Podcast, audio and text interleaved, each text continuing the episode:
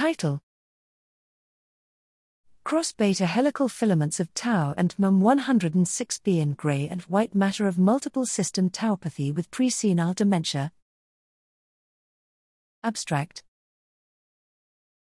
Background The microtubule associated protein tau, MAPT, is one of the proteins that are central to neurodegenerative diseases.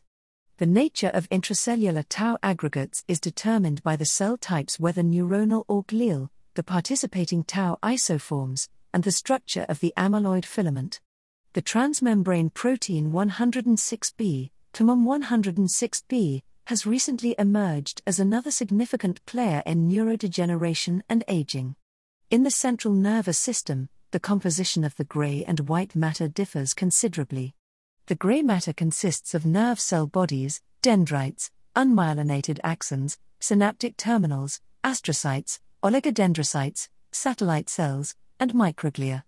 The white matter differs from the gray for the presence of axonal tracts as the only neuronal component and for the absence of nerve cell bodies, dendrites, and synaptic terminals.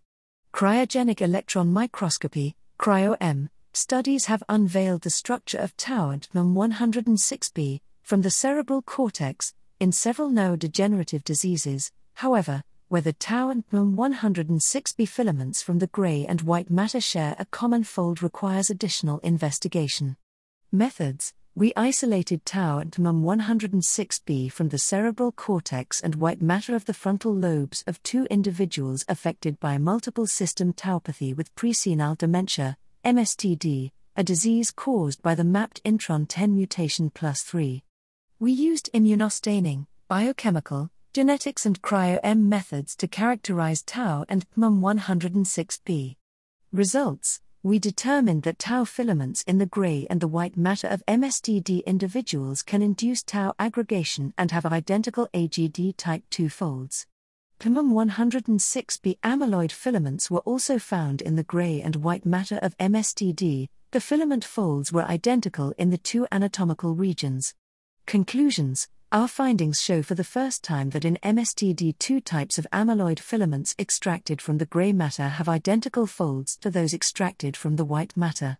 Whether in this genetic disorder there is a relationship in the pathogenesis of the tau and TMEM106B filaments remains to be determined.